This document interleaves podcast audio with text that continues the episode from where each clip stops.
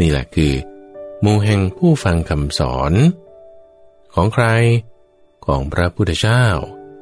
ที่ปฏิบัติดีปฏิบัติชอบด้วย ปฏิบัติอะไรดี คืออริยมรรคมีองค์แปดนั่นเองให้มันดี ดีจนถึงขนาดไหน ดีจนสีนั่นแหละมันเต็ม ดีจนสมาธินั่นแหละมันเต็ม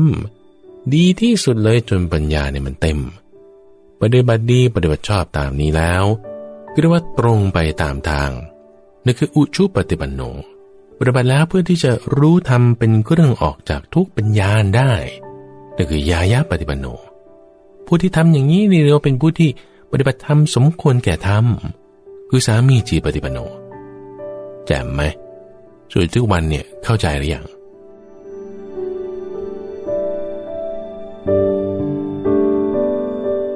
สถานีวิทยุกระจายเสียงแห่งประเทศไทย ยินดีต้อนรับท่านผู้ฟัง ด้วยรายการธรรมรับอรุณ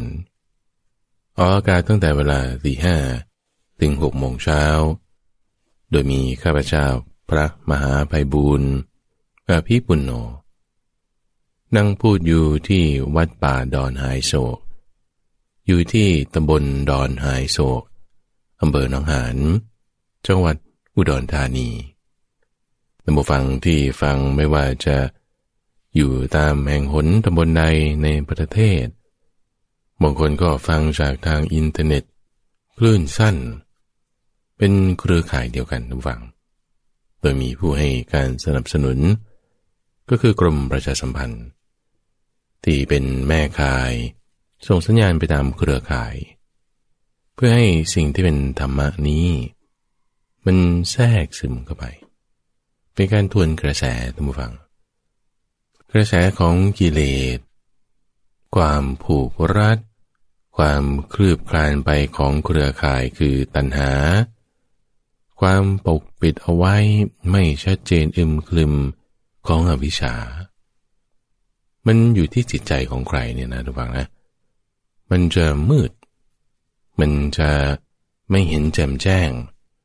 มันจะงงงงมึนมึนใช่ไม่ใช่ ถูกไม่ถูกผิดหรือยังไง ไม่ชัดเจน ความไม่ชัดเจนนี้จะทำให้ชัดเจนได้ ความยืดโยงเหนียวหนืดนี้จะทำให้มันคลายออกได้ ความไม่ผ่องใสนี้จะทำให้มันสว่างสดใสขึ้นมาได้ ต้องใช้เครื่องลอกเครื่องขูด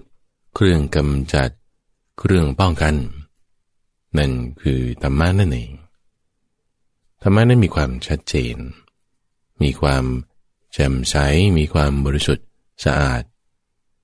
แต่ว่ามันไม่ได้อยู่ในตำราคัมภีร์นะคนหนึ่งเขามีกันอย่างเช่น พระพุทธเจ้าก็มีธรรมะอยู่ในใจ ท่านพระสารีบุตรจนถึงท่านสุภัททะ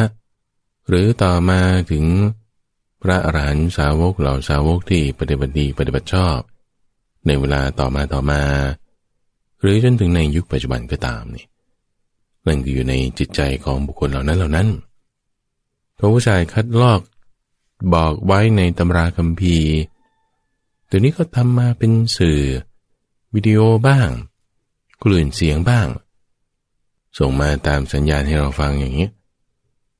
ธรรมะก็อยู่ในจิตใจของท่านเหล่านั้นเหล่านั้น เราจะรับได้ไหม ก็อยู่ที่ว่า จิตใจของเรานั้นทำทางมาหรือเปล่าท่านผู้ฟัง การฟังธรรมะ ที่เราฟังกันอยู่ทุกวันทุกวัน ฟังในระหว่างเดินทางบ้างบางคนก็ตั้งใจฟังไปเลยบ้างบางคนก็ฟังในขณะที่ทำงานบ้านต่างๆนี่ ตรงนี้แหละจะเป็นจุดที่จะ